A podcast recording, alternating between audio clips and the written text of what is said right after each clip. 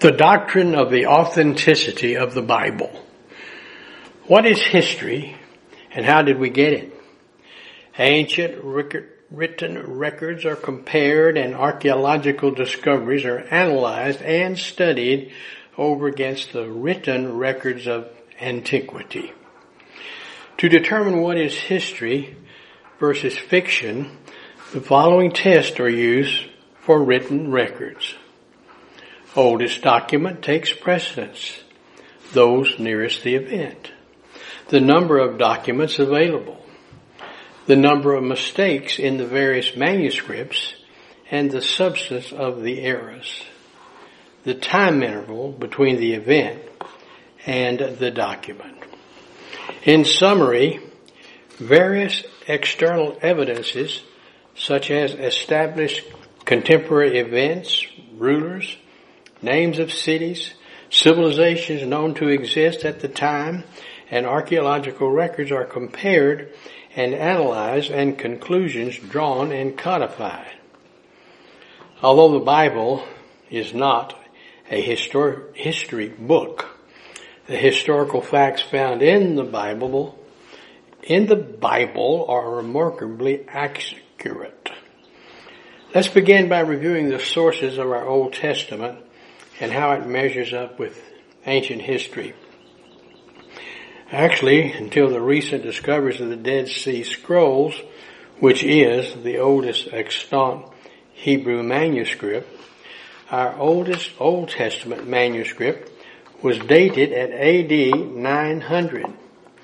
Keep in mind, a manuscript as used in this doctrine may be only a small portion of an entire book inscribed on a vellum, parchment, scroll, papyrus, etc.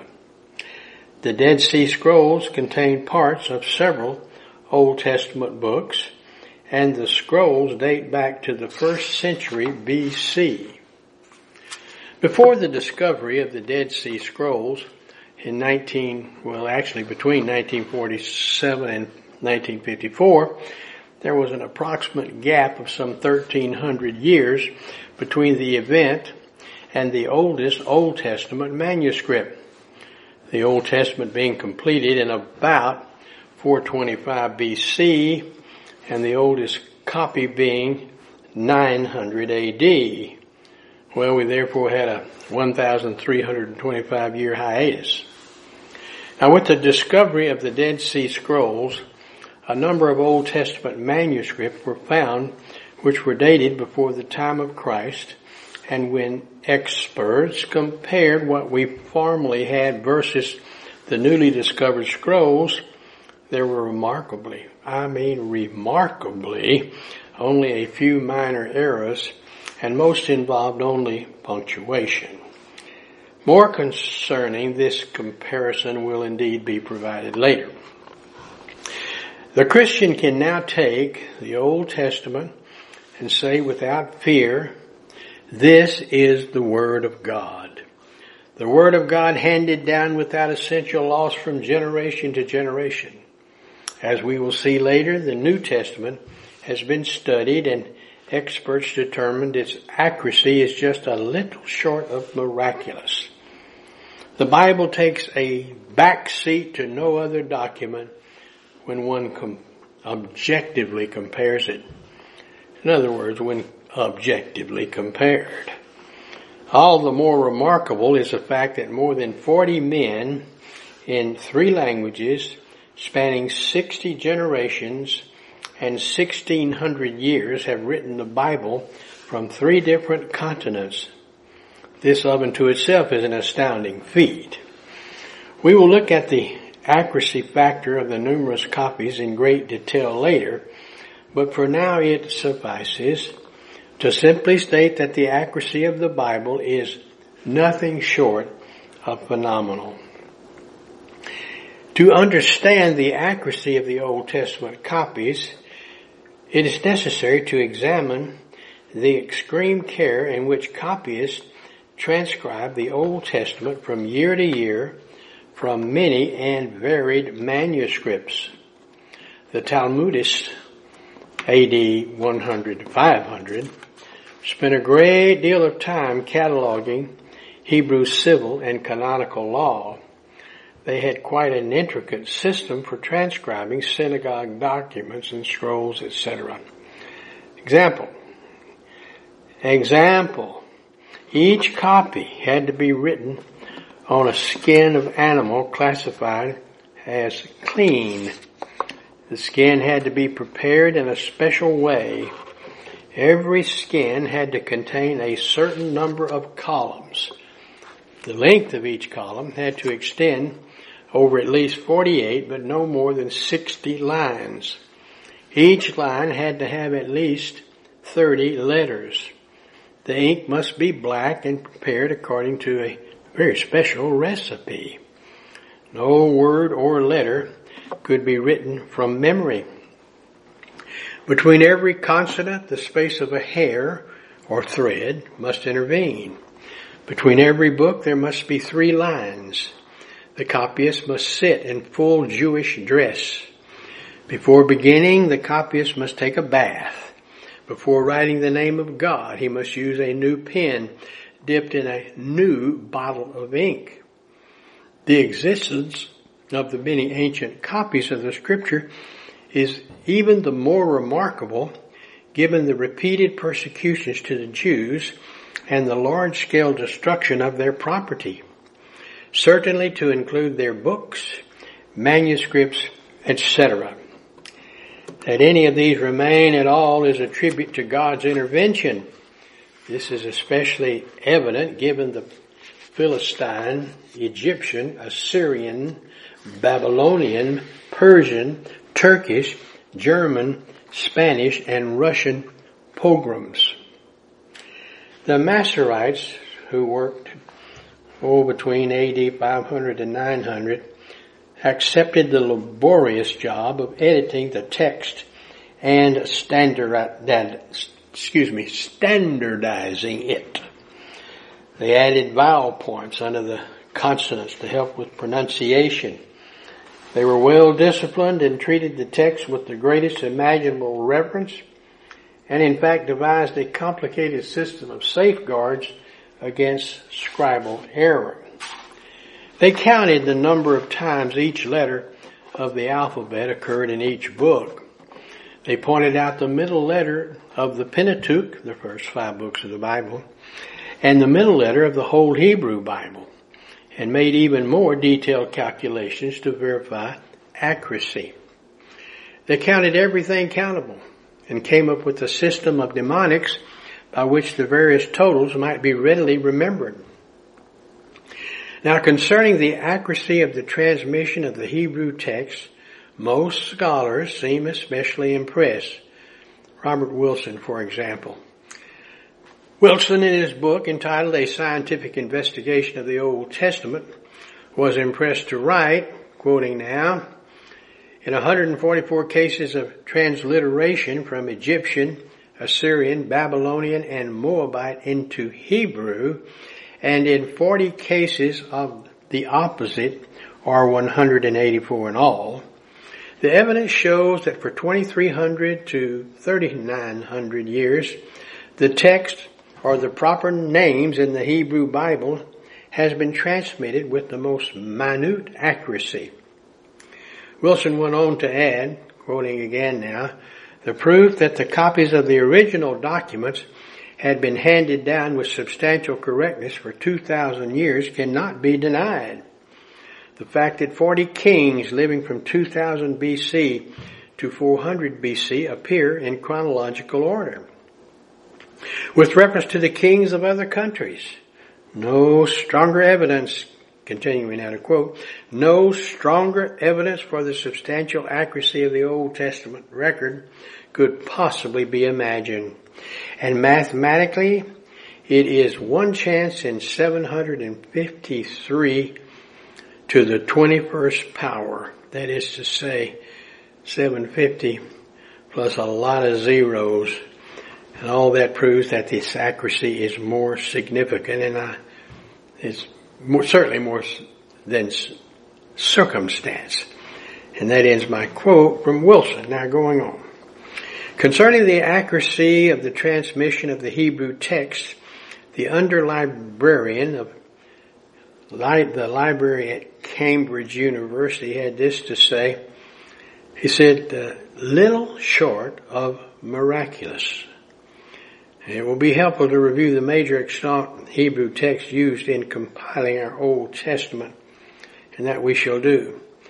So here goes with that helpful review, beginning first with Cairo Codex, 8895, was produced by the Masoretic Asher family and contains both latter and former prophets. It is one of the more important copies of the former and latter prophets. The Cairo Codex was copied by Moses ben Asher, a leader of the Masoretes in Tiberias, Palestine. Then we have Codex of the Prophets in Leningrad, AD 916, 916. Contains Isaiah, Jeremiah, Ezekiel, and the 12 minor prophets. It is one of the three important manuscripts copied in the AD 900s. The oldest complete manuscript is Codex Babylonicus Petropolitanus, AD 1008. Now this document is located in Leningrad and was prepared from a corrected copy of Rabbi ben Moses ben Asher sometimes before, say AD 1000. And then we have the Aleppo Codex 8930. That's the oldest copy of the Hebrew Bible and by the way, the most authoritative. It was copied by Aaron ben Asher and a tale of intrigue follows the copy. It had to be rescued from a burning synagogue in Aleppo, Syria in 1948 and then to be, had to be smuggled into Israel. Alright, let's take a look here at British Museum Codex AD 950. It contains part of Genesis through Deuteronomy. And then there's Reuchlin Codex of the Prophets AD 1105, which was a corrected copy of the writings of the prophets dated sometime before 1105. The accuracy of these manuscripts has been corroborated by their faithfulness to the Septuagint. It was also corroborated by the translation of the Hebrew scriptures into Greek, which was the Septuagint in approximately 250 BC, and then in the, in the Vulgate, which is a translation into Latin, completed by Jerome in AD 405. And most, the strikingly faithfulness of the Dead Sea Scrolls. Now let me provide several points about these scrolls. The big question, uh, does the Hebrew text, which we call Masoretic, really represent the Hebrew manuscripts? Well, the Dead Sea Scrolls provided a decided yes to this question. The problem before the scrolls, how accurate were the copies of our Old Testament since there was so distant they were, in fact, so distant from the events. After all, they were copied so often over such a long period of time. The scrolls are made up of some 40,000 inscribed fragments from which over 500 books have been reconstructed and translated into several languages. Many extra biblical fragments were discovered and many secular records were also discovered from what is an early first century BC settlement of Essenes, located some eight miles south of Jericho and just west of the Dead Sea in several Qumran caves. In the spring of 1947, a shepherd boy discovered by accident the scrolls, the scrolls that were in a cave, and he was looking for lost sheep. They were bound in leather. The leather scrolls were wrapped in linen cloth in a clay jar. One of the scrolls was a complete Hebrew manuscript of the book of Isaiah. This scroll was dated at somewhere around 125 BC. This provided an excellent comparison with the prior oldest manuscript of Isaiah dated circa AD 900. As we will see in greater detail, the accuracy of the AD 900 copy will be proven remarkable given the comparison of the 125 BC manuscript of Isaiah all thanks to the work of the Masoretic copyists. For example, of the 166 words in Isaiah chapter 53, there are only 17 letters in question. Ten of these letters are simply a matter of spelling. Four more letters are minor stylistic changes such as conjunctions.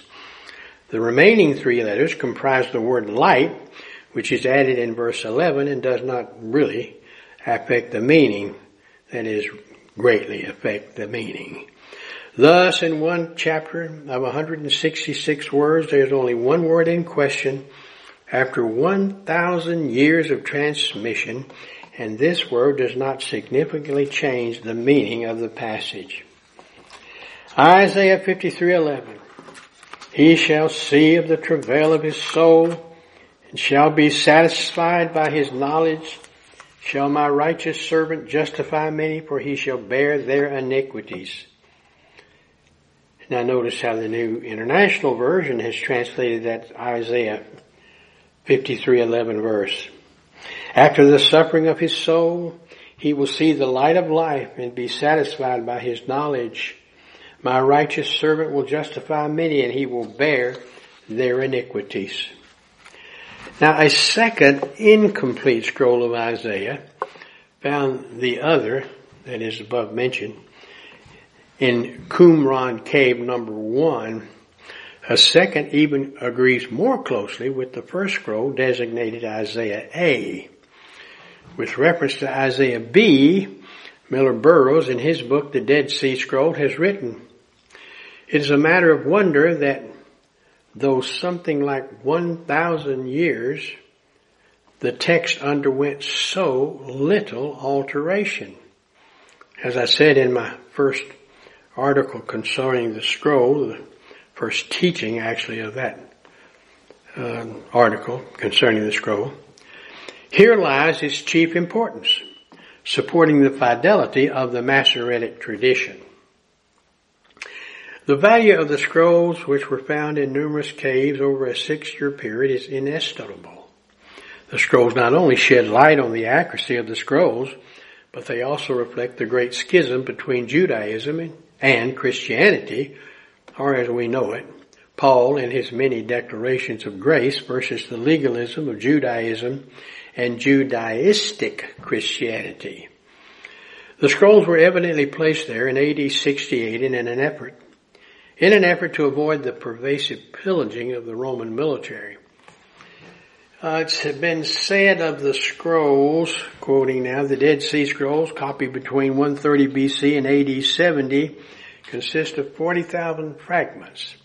500 books have been reconstructed from them, 100 of which are from the Old Testament in Hebrew.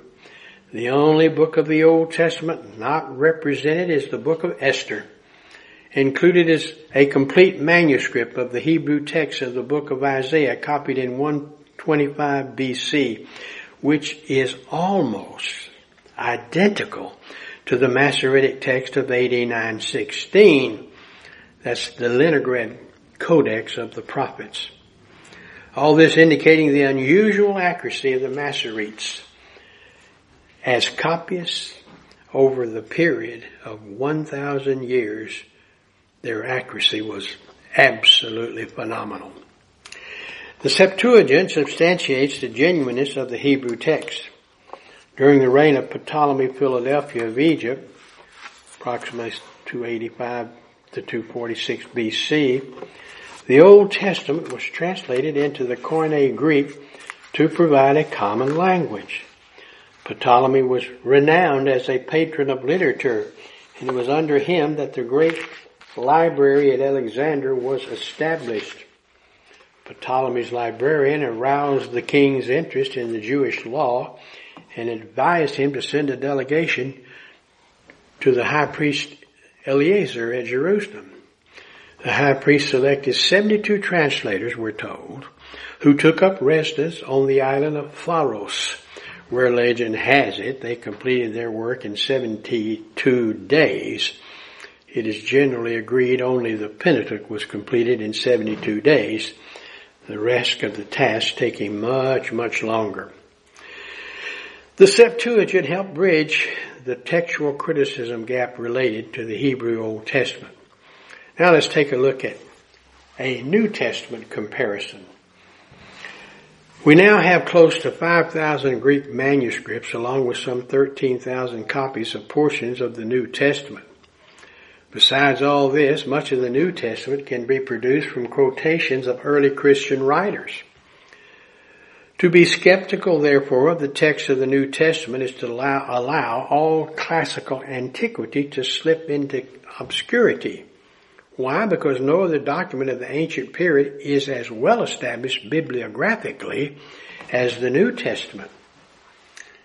Sir Frederick Kenyon, who is, was director of, director and actually principal librarian of the British Museum, and second to none in authority for issuing statements about ancient manuscripts, had this to say, quoting now, beside number, the manuscripts of the New Testament differ from those of the classical authors. And this time the difference is clear again. In no case is the interval of time between the composition of the book and the date of the earliest extant manuscripts as short as in that of the New Testament. The books of the New Testament were written in the latter part of the first century. The earliest extant manuscripts, which by the way just were in the main trifling scraps accepted, are of the fourth century, say about 250 to 300 years later. Now this may sound like a considerable interval, but it is nothing to that which separates most of the great classical authors from their earliest manuscripts. We believe that we have in all essentials an accurate text of the seventh extant plays of the renowned Sophocles.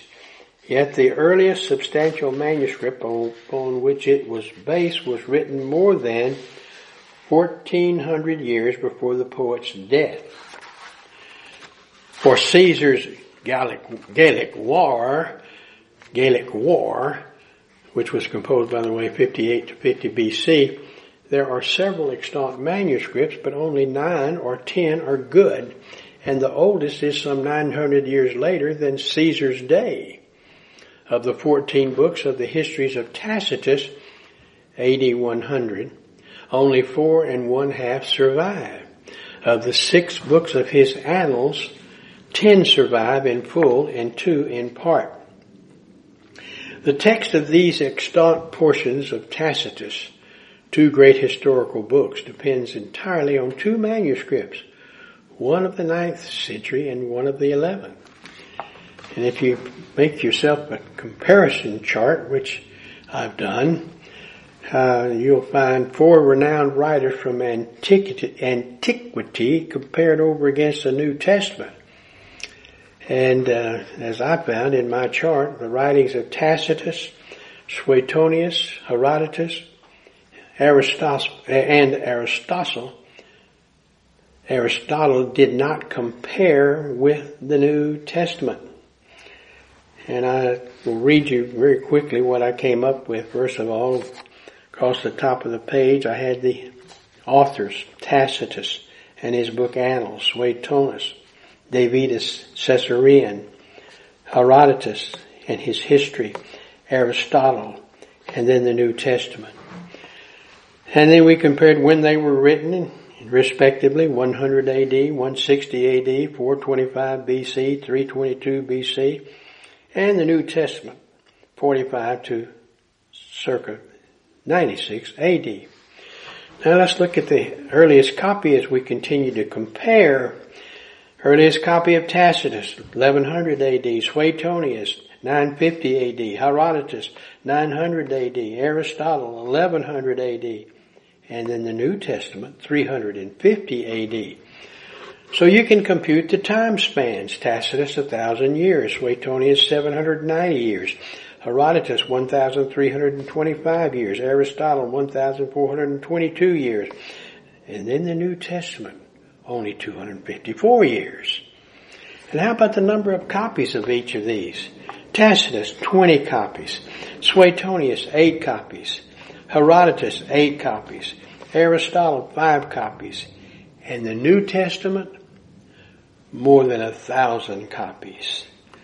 So a comparison indicates the New Testament favors so, so uh, more authentic than the writings of Tacitus, Suetonius, Herodotus, Aristotle, etc.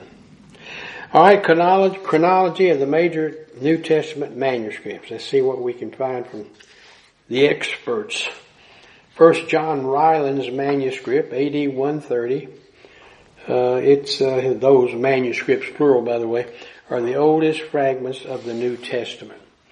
John Ryland discovered certain papyri dated AD 130, which has proven to be the oldest of all New Testament fragments. The papyri contain most of the Gospel of John, and the dating of the fragments confirmed the Gospel was written in the latter part of the first century. The New Testament was oh, completed in circa 96 and the Gospel of John in circa 85. All right, papyri. Let's see what a papyri is. Well, it's made from a plant and they press them together and thus form a written surface. The surface being organic, made for great longevity. Papyri, like vellum manuscripts, were discovered often in interesting and mysterious way. One such discovery took place in Egypt when two archaeologists searching for an ancient tomb uncovered a door guarded by several stuffed crocodiles. When carrying the crocodiles out of the tomb, one was dropped and burst, revealing numerous papyri. Inside were many copies of several New Testament books and various uh, etymology books, which led to further discoveries of principles involved in the syntax and grammar of the Koine Greek. Alright, the Chester Beatty papyri, dated circa AD 200 represents a collection of papyrus parchments, three of them containing major portions of the New Testament. These were discovered in 1931 when Chester Beatty bought them from a group of Arab treasure hunters who had found them in a rubbish heap. The heap contained slates and broken pottery along with the papyri. Beatty was a millionaire who paid what many thought to be an exorbitant sum but not to Mr. Beatty. The papyri were originally housed in a museum at the University of Pennsylvania. Then the Bodmer Papyrus II, dated between 150 and 200, contains most of the book of John. And then there's Codex Sinaiticus, dated circa 350, which contains most of the New Testament, lacking Mark 16, 9 through 20 and John 7, 53 through chapter 8 verse 11. This codex was discovered in a wastebasket, discovered in a wastebasket of all places in a Russian monastery by a man named Count von Tuchendorf.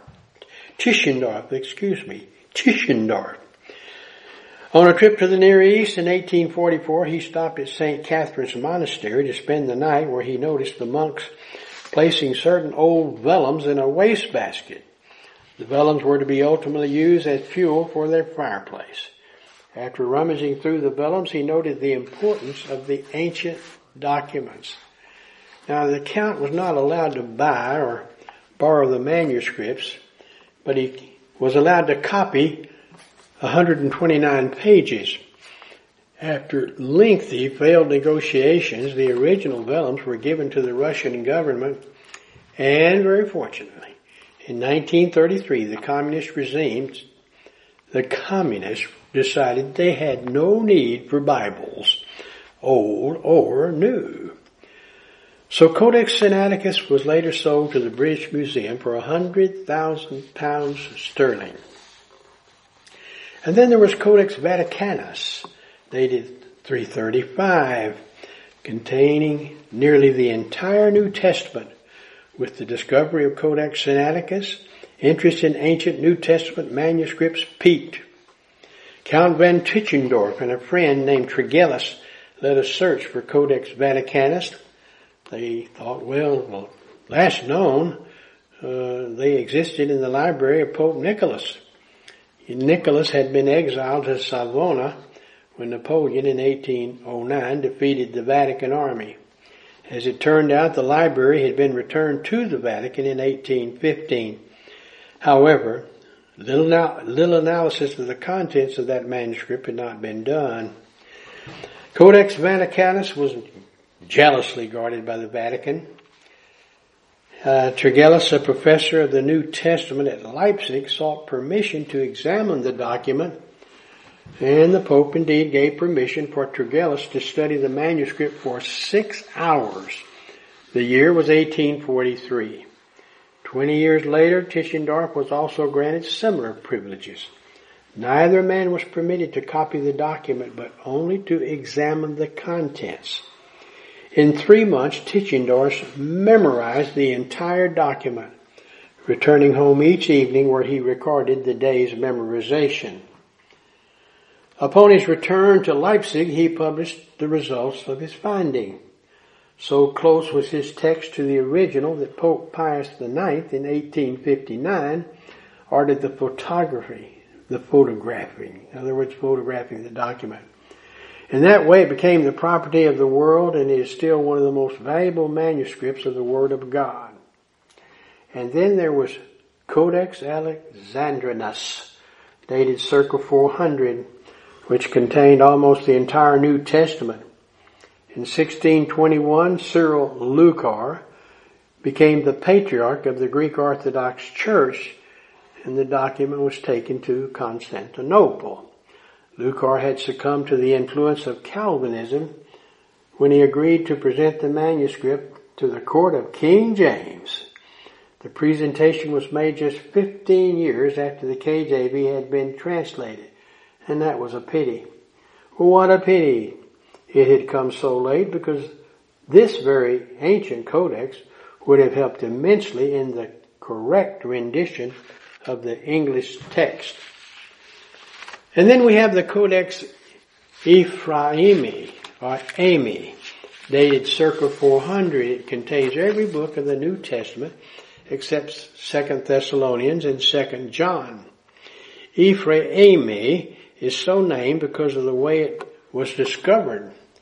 Father Ephraimi, Ephraimi was a favorite of Catherine de Medici, a colorful Italian family associated by marriage with many of the great houses of Europe. In 1834, a young student of the Bible had heard of the Father's fame, so he sought and received permission to study his sermons. At the National Library in Paris, while he was examining one of the sermons, he noticed that the Father had written over a very old vellum. The student was very alert and became more interested in what the Father had erased rather than the sermon.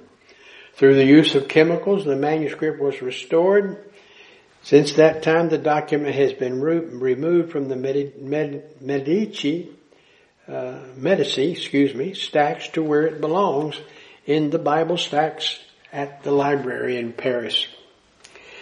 All right, then they have Codex Bezae, dated 450, contains the Gospels and the Book of Acts not only in Greek but also in Latin. And then there's Codex Washingtonensis, dated 450 and perhaps 500, containing the four Gospels in the following order. Matthew, John, Luke, and Mark. And then we have Codex Claromontanus, dated circa 500, and it contained the Pauline epistles. It is, by the way, a bilingual manuscript, as is Codex Washingtonensis.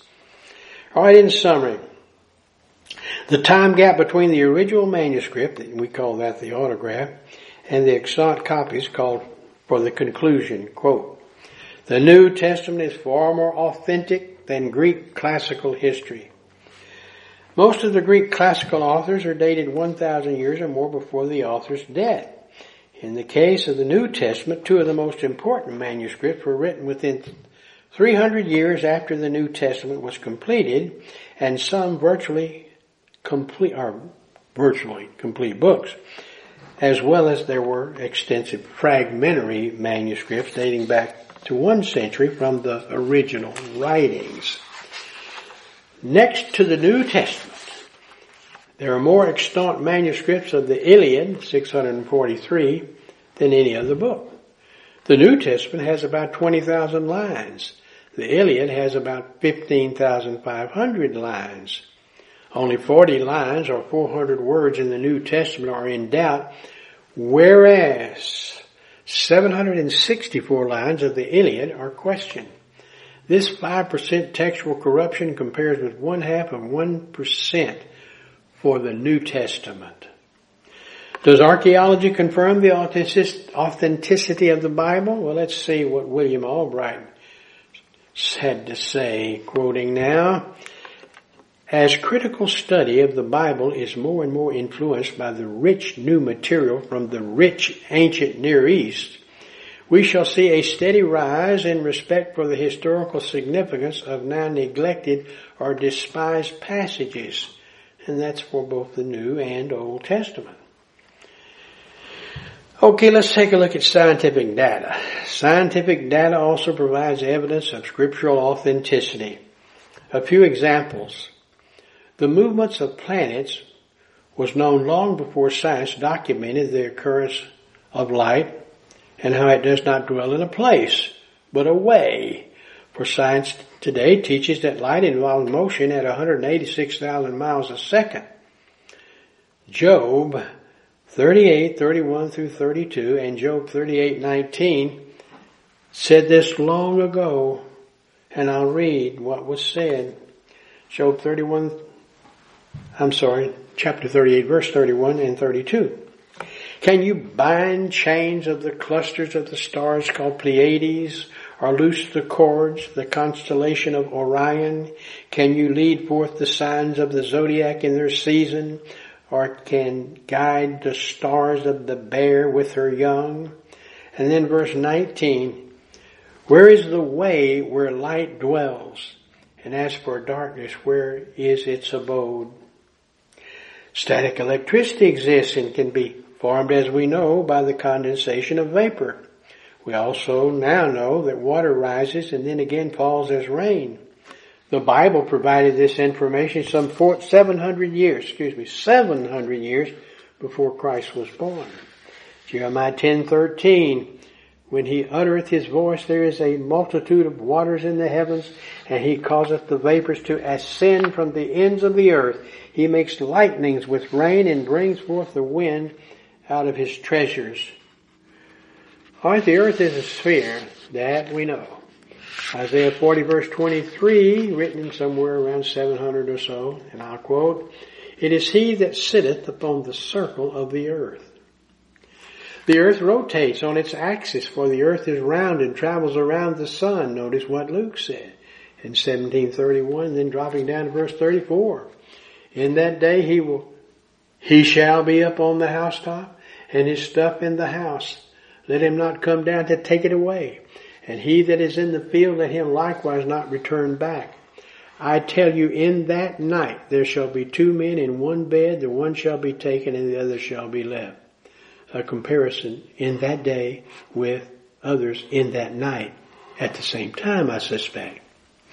Alright, Genesis 1-8, and God called the firmament heavens, and there was evening and morning, a second day. Air has weight, we know. Well, Job 28 said to make the weight of the, for the winds, and he weighed with the waters by measure. Alright, winds have circuits which they follow, well, and they follow them religiously for an expression.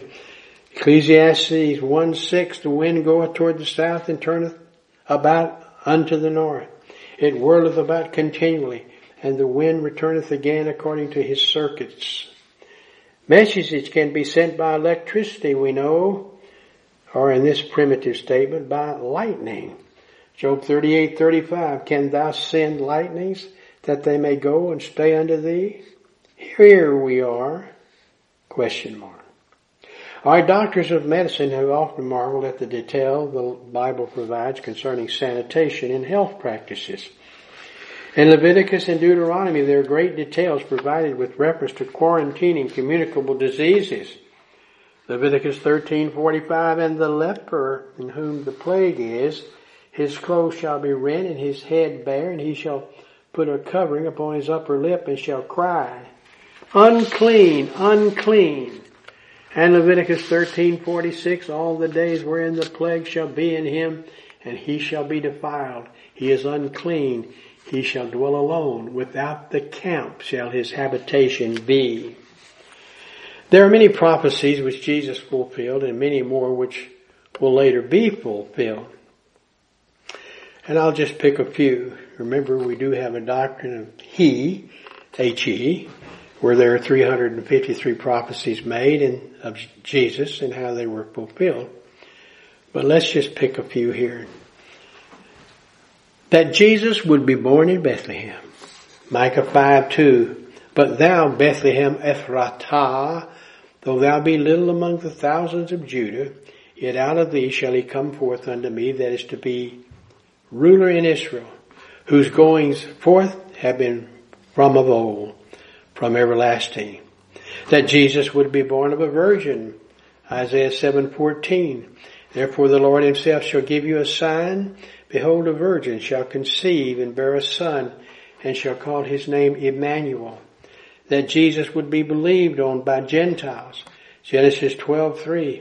And I will bless them that bless thee and curse them that curseth thee and in thee shall all families of the earth be blessed. Or Isaiah 65, 1, I am sought of them that ask not for me. I am found of them that sought me not. I said, behold me, behold me unto a nation that was not called by my name. That Jesus would teach by parables. Psalm 78, 2, I will open my mouth in a parable. I will utter dark sayings of old. And then Matthew 13, 34, reading through verse 36. All these things Spake Jesus unto the multitude in parables, and without a parable spake he not unto them, that it might be fulfilled which was spoken by the prophets, saying, I will open my mouth in parables, I will utter things which have been kept secret from the foundation of the world.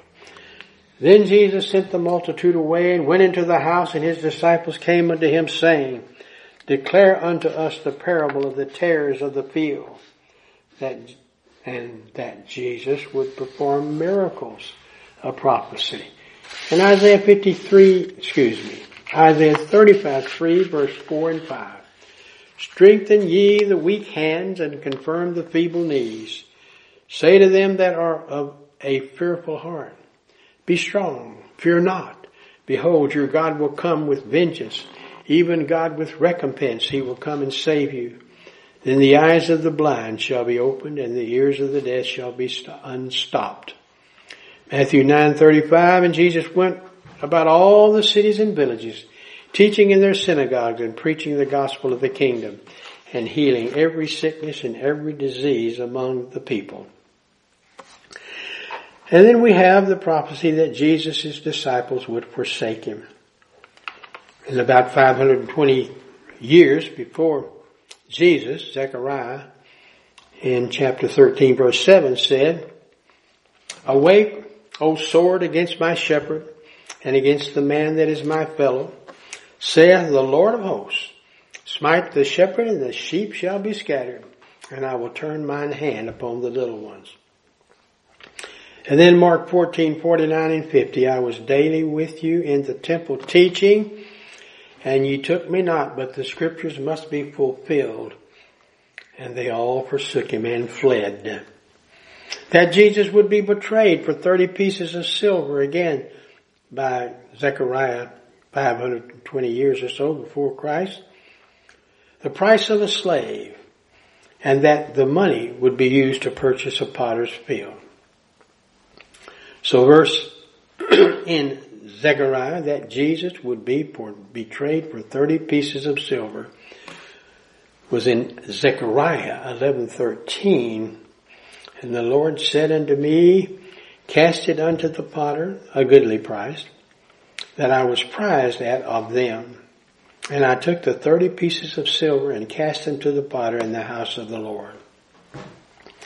A record of fulfillment in Matthew 27, 7 through 9, and they took counsel and bought with him the potter's field to busy strangers in, wherefore that field was called the field of blood unto this day. Then was fulfilled that which was spoken by Jeremy the prophet saying, and they took the thirty pieces of silver, the price of him that was valued, whom they of the children of Israel did value. And then that Jesus would be rejected, despised, and bear our sorrows and transgression. Isaiah told us about that in Isaiah 53 verse 2 reading through verse 6. For he shall grow up before him as a tender plant and as a root out of dry ground. He hath no form nor comeliness, and when we shall see him, there is no beauty that we should desire him. He is despised and rejected of men, a man of sorrows and acquainted with grief, and we hid as it were our faces from him. He was despised and we esteemed him not. Surely he hath borne our griefs and carried our sorrows, yet we dis- esteemed him stricken, smitten of God and afflicted. But he was wounded for our transgressions, he was bruised for our iniquities. The chastisement of our peace was upon him, and with his stripes we are healed. All we like sheep have gone astray. We have turned everyone to his own way, and the Lord hath laid on him the iniquity of us all. Jesus himself predicted he would be crucified and die on the cross. Matthew 20 verse 18 and 19. Behold, we go up to Jerusalem and the Son of Man shall be betrayed unto the chief priests and unto the scribes, and they shall condemn him to death, and shall deliver him to the Gentiles to mock and to scourge and to crucify. And on the third day he shall rise again. Matthew chapter 27, beginning in verse 32, and we shall read through verse 40. And as they came out, they found a man of Cyrene, Simon by name, him they compelled to bear his cross. And when they were coming to a place called Golgotha, that is to say, a place of a skull, a skull, they gave him vinegar to drink, mingled with gall, and when he had tasted thereof, he would not drink. And they crucified him, and parted his garments, casting lots that it might be fulfilled which was spoken by the prophet. They parted my garments among them, and upon my vesture they did cast lots. And sitting down they watched him there, and set up over his head his accusation which read, This is Jesus, the King of the Jews. Then there were two thieves crucified with him, one on the right hand and the other on the left. And they passed by, reviling him, wagging their heads and saying, Thou that destroyest the temple and buildest it in three days, save yourself if thou be the son of God. Come down from the cross. And then the prophecy that the sun would go down and there would be darkness between 12 noon and 3 p.m. Certainly said Amos in chapter 8 verse 9, and it shall come to pass in that day, saith the Lord God, that I will cause the sun to go down at noon and I will darken the earth in the clear day. Matthew 27:45 a record. Now for the sixth hour there was darkness over all the land unto the ninth hour. And thus it was fulfilled what Amos said. And then that Jesus would be resurrected, said Hosea in chapter 6 verse 2. After two days will he revive us. In the third day he will raise us up and we shall live in his sight. The record of that being fulfilled, Matthew 16, 21. From that time forth began Jesus to show unto his disciples how that he must go unto Jerusalem and suffer many things of the elders and chief priests of the scribes and be killed and be raised again the third day. For he had said in Matthew 26, 32, but after I am risen again, I will go before you into Galilee. And indeed he did. The prophecy that Jesus' bones would not be broken was provided in Psalm 34:20. He keepeth all his bones and not one of them is broken.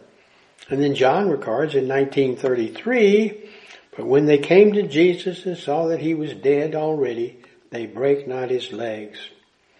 Same prophecy, and again another prophecy, better said, in Zechariah 12:10, that Jesus' side would be pierced. What Zechariah again in 520 so years before Christ. And I will pour upon the house of David and upon the inhabitants of Jerusalem the spirit of grace and of supplications. And they shall all look upon me whom they have pierced. And they shall mourn for him as one mourneth for his own son. And it shall be in bitterness for him as one that is in bitterness for his firstborn. And in John 19:34, but one of the soldiers with a spear pierced his side and forthwith there came out blood and water.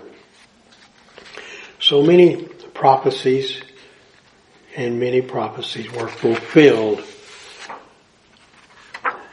One such being found in Psalm 69 verse 21, then also in Psalm 22:15 that Jesus would be thirsty and be given gall and vinegar to drink.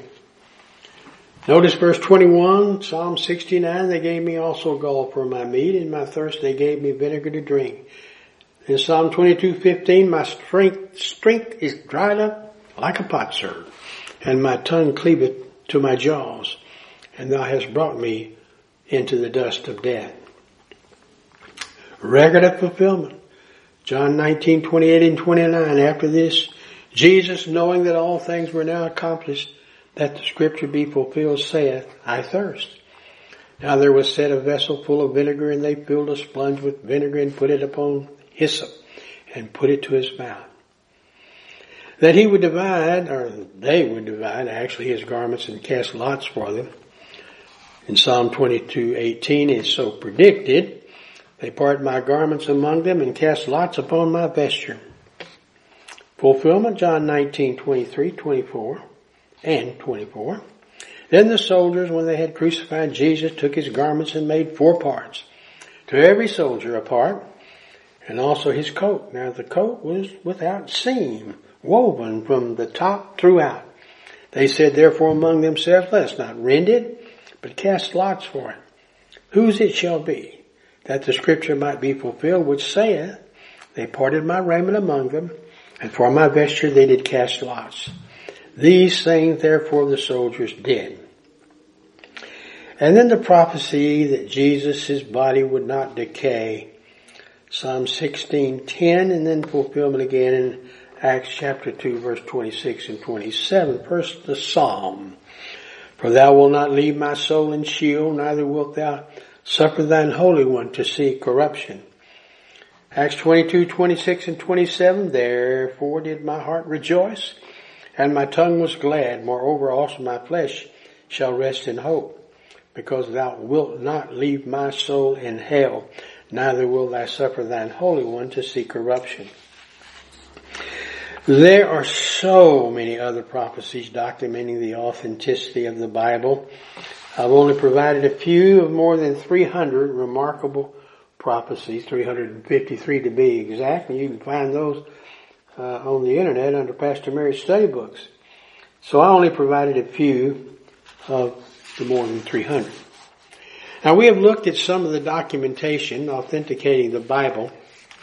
So how did the early church determine what was real and what was not real? So we need to look at a point or two about, uh, well, what we call canonicity. And in fact, I have a, a doctrine of canonicity, which I plan on certainly putting it on the internet and also the, the podcast. I think it's on the internet already. All right, let's look at the subject, canonicity. A tremendous amount of literature appeared in the first three or four centuries, much of which claimed to be authoritative and inspired. So something had to be done to determine which material should be included in the canon. The early church fathers agreed with five criteria to determine what material was to be included. Alright, here we go. Was the book of divine origin? That is to say, does the book in its entirety purport to be from God? Was its claim to inspiration adequately sustained by the awareness of the writers that this was indeed sacred scripture? In other words, the internal evidence the writers in their sacred work believed they were providing canon. Alright, then we have documentation by quotation, our third. The New Testament contains numerous quotations from the Old Testament made not only by Jesus Christ, but by virtually every writer of the scripture. Then we have the law of public or official action as in the case of the Old Testament. Mainly, was there a record of the priest reading from it in public? Such reading would serve to document the authenticity of the book being examined.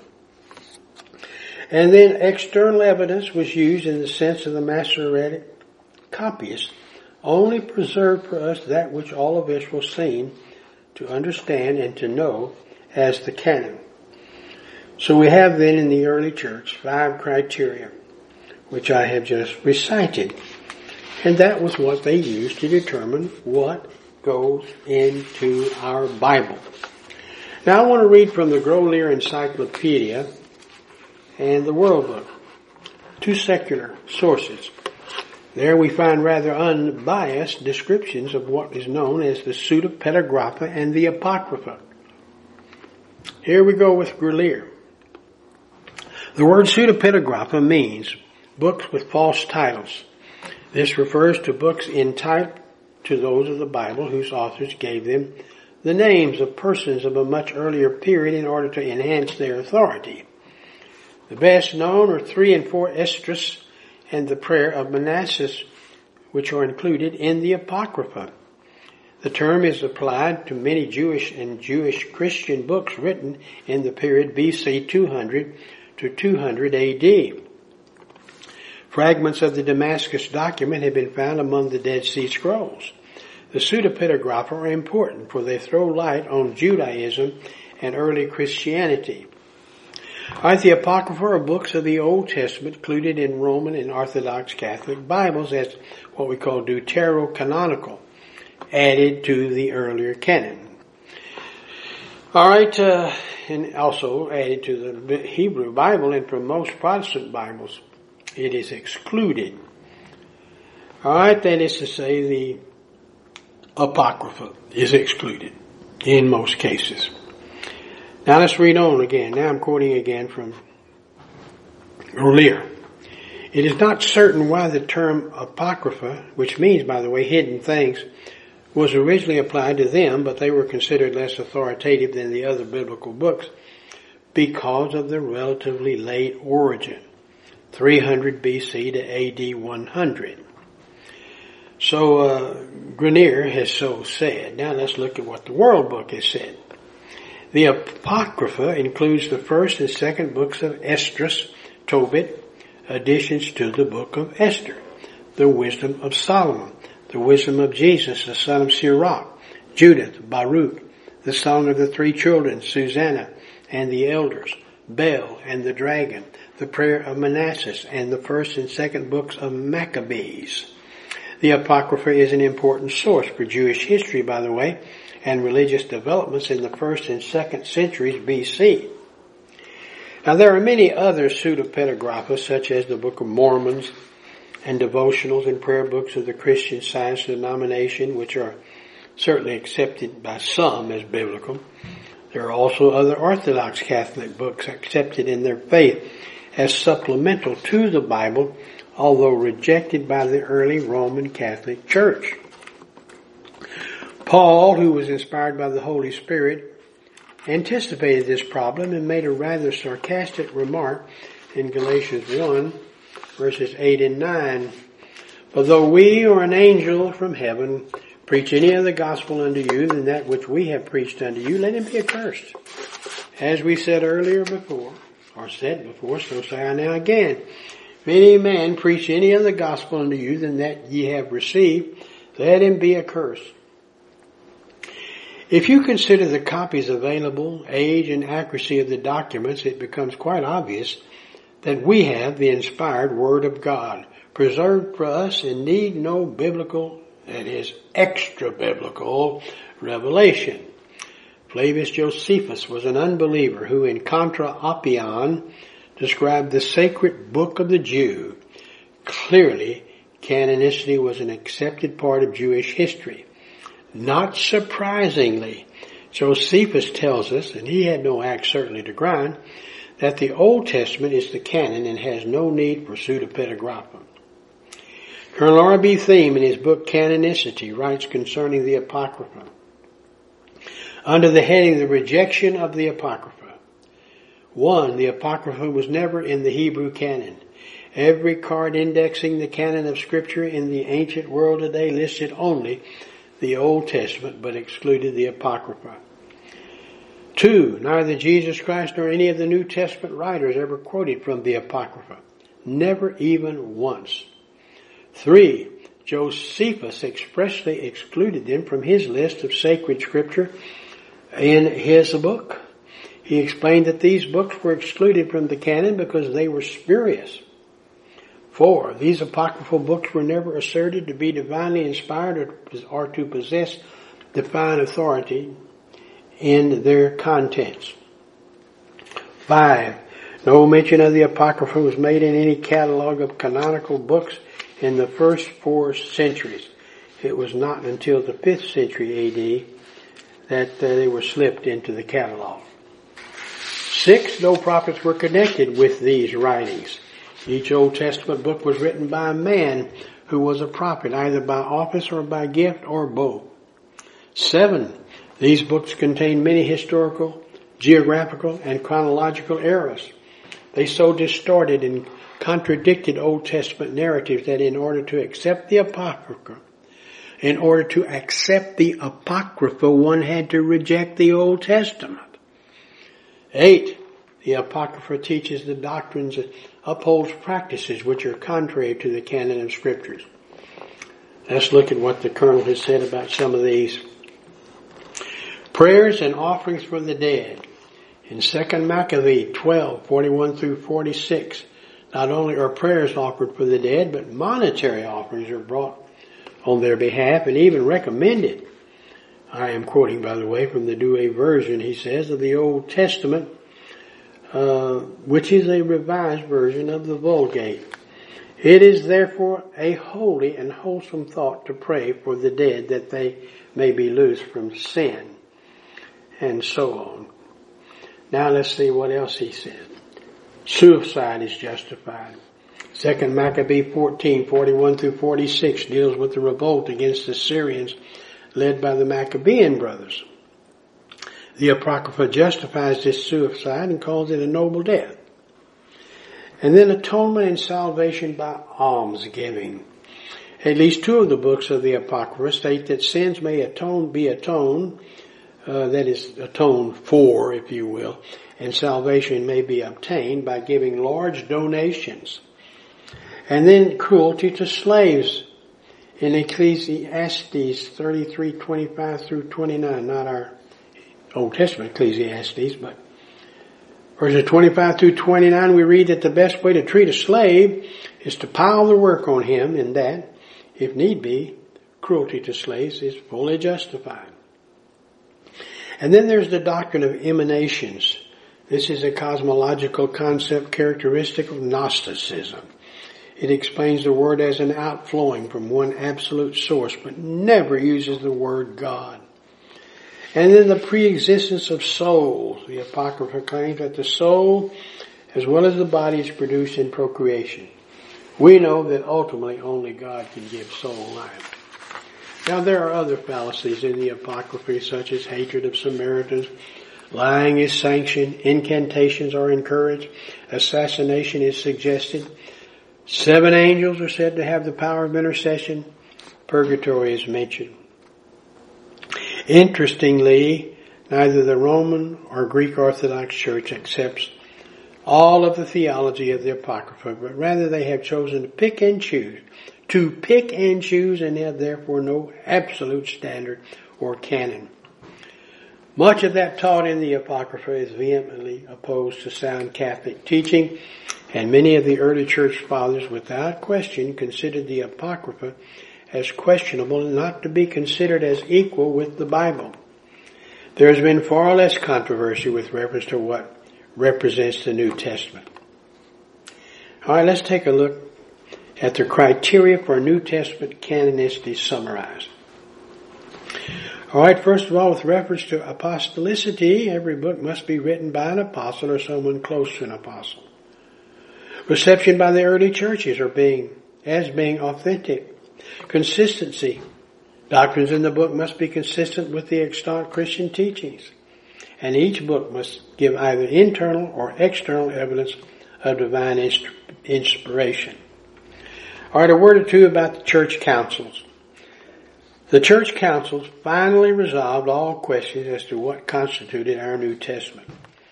There was the Council of Laodicea, 336 AD, the Council of Damascus, 382 AD, the Council of Carthage, 397 AD, the Council of Hippo, 419 AD, the Council of Laodicea recognized and accepted all the books of the New Testament except Revelation.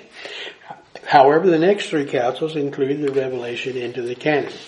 But they wrestled and they wrestled and they spoke for and against uh, various books of the Bible until they all came to an agreement. This is the canon. Now the question of canonicity never came up again until the rise of liberalism in the 19th century, which led to our 20th century modernism. Now we've provided a significant amount of information about authenticity, and I want to close by reading, a, at least in part, a sermon by James Kennedy entitled The Anvil. Here we go. If the Bible had not been written, many critics would have been out of work. It is the most attacked book written. Years ago I saw a painting of a very large anvil and around the anvil on the floor lay scattered many shattered, smashed hammers and underneath was written the words, the word of God endureth forever. The anvil is an appropriate metaphor for the word of God which like the anvil has endured the attacks of numerous skeptics and unbelievers and yet still stands unscathed in spite of the onslaught of ages. Hammer away, ye hostile hands, your hammers break. God's anvil stands. The word of the Lord endureth forever. God in a supernatural way has sustained his word down through the centuries against the attacks of all ranks and classes of men. Numerous kings with the scepter of state in one hand had taken up the hammer of unbelief and with the other they attempted with all their power of government itself to smash the anvil of God. The cases are numerous. One of the early ones involved Herod, sometimes called Herod the Great. He gathered together the wise men to find out where the Messiah should be born. Their reply, it is written in the prophet, Thou Bethlehem Ephratah, though thou be least among the tribes of Judah, yet out of thee shall he come forth to me, who shall rule my people Israel, whose going forth has been from of old, even from everlasting. Thus said the prophet, thus declared the word of God. Then King Herod took up the hammer of his might and sent forth his soldiers to destroy that promise and nullify the prophecy. They killed all the children two years old and younger in all the environs of Bethlehem. And the king said he had brought to naught the prophecy of the word of God. But God had warned Joseph in a dream. He took the child and his mother and fled into Egypt and so the prophecy came to pass. The word of God was fulfilled. He that was to rule his people came forth out of Bethlehem after all. Another king, 400 years later, Constantine the Great, made Rome a Christian empire. At his death, Julian, his nephew, later to be known as Julian the Apostate, rose to the throne. He was determined to reestablish the pagan religions of Rome and set out to study the scripture and with his army to disprove Christianity by disproving its prophecies, by bringing them to naught. When he saw the prophecy concerning the destruction of the temple, he determined that he would build the temple again, disproving the scripture. He sent forth the money and the men to do just that, but there was a great earthquake that destroyed the work before it was hardly started. Undaunted, undaunted, he started again, but this time from fissures in the earth there came forth great clouds of gas, which were ignited in great explosions, terrifying the men. His men fled from the scene, refusing to return in spite of all the inducements offered. Hammer away, ye hostile hands, your hammers break. God's anvil stands. Hitler, who called himself a complete pagan, and Mussolini, who declared the church would soon cease to exist, set themselves obstinately against Christ's church and the Word of God. Hitler determined to uproot Christianity root and branch. Hitler's charred body was discovered in a bunker. Mussolini hung by his feet in the town square. The Word of God goes on today. The Word of the Lord endureth forever. Many of those breaking their hammers against the anvil were changed into avid defenders of the very word they hated. One such man was the brilliant and erudite Sir William Michael Ramsay. Oxford trained, born into a house of skepticism and atheism. His parents were wealthy unbelievers. He was determined that he would see the Word of God demolished. Unlike the philosophers who discovered and made claims, he would use his training as an archaeologist to prove the Bible was the product of ambitious monks of the second and third century. After much, much, much study, he determined the Achilles heel of the New Testament was the book of Acts because it included the detailed accounts of Paul's missionary journeys with the names of places throughout the Roman world. The critical world waited expectantly. Even some Christians were fearful of his findings. Beginning in 1881, he labored indefatigably for 15 years following the routes laid out by Luke. In 1896, he produced his work, St. Paul, Roman Citizen, World Traveler. Much to the dismay of those scholars who waited for his finding, he said he had found Luke to be an astonishingly accurate guide for his journeys, and when he had followed his instructions, he had turned up the evidence which proved him right. For 40 years he continued his excavations and writings all to the increasing chagrin of the unbelieving world. He found Luke to be accurate in the minutest detail. Ramsay committed his life to, to the Christ, the Christ of the scriptures, which he had found to be unfailingly sure. Then there was Colonel Robert Ingersoll, a famous skeptic and unbeliever. Early in this century, he met a general on the train as he was traveling to one of his many speaking engagements, which by the way were speaking engagements against the Bible. Excuse me. As they discussed theology, he told the general, you have great literary skills. Why don't you use these skills to demolish the myth and uncover the truth about this Jesus and show him as the, the man among men? The general decided to take up the challenge and he began his research.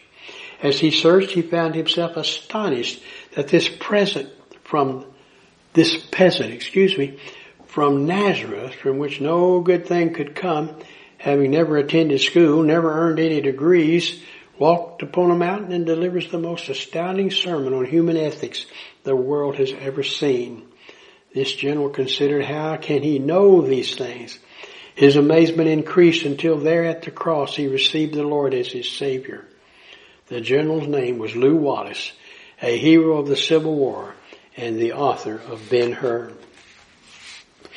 An entire school devoted to skepticism of the word was established in the early 19th century. They were determined to demolish all traditional views of the Bible. They said it was quite obvious Moses could not possibly have written the Pentateuch because writing had not been invented in Moses' day. About the time the school really got going, so also developed the science of archaeology. The spade of the archaeologist becoming the bane of the school of higher criticism. The postulation concerning the incipience of writing post-dating Moses was soon disproved. According to the several digs, writings found to have predated Moses by 1500 years, thus shattering the notion that Moses could not write. The empire of Assyria, with its capital of Nineveh, was believed to never have existed except in the mythological Bible.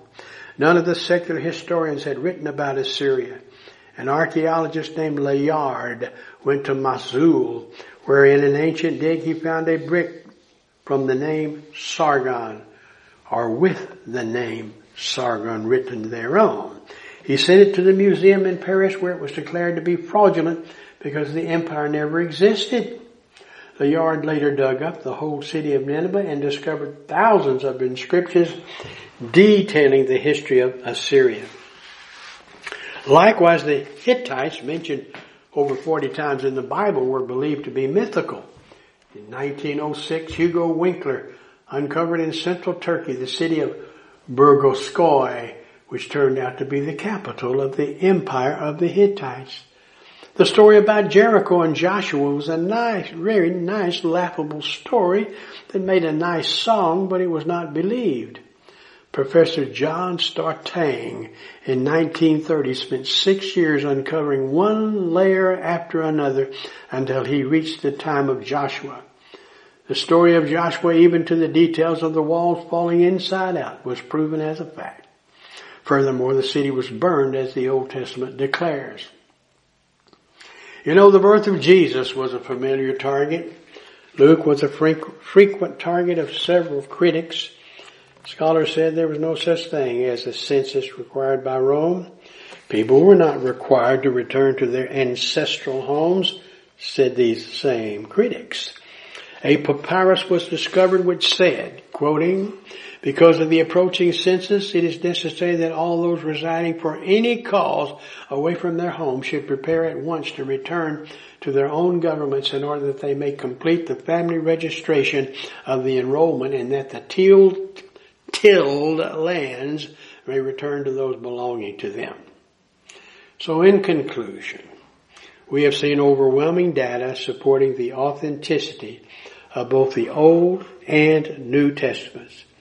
And yet there are those today who subjectively dismiss the historical accuracy of these books. Though the Old and New Testaments are not history books per se, their contents meet the test of history and stand head and shoulders above any other documents which claim to be historically accurate. Let us pray. Father, thank you for the opportunity to study authenticity Guide us now and may God the Holy Spirit take that which I have presented, make it real in order that we might become more like our Lord and Savior, even Jesus the Christ, in whose name I pray. Amen.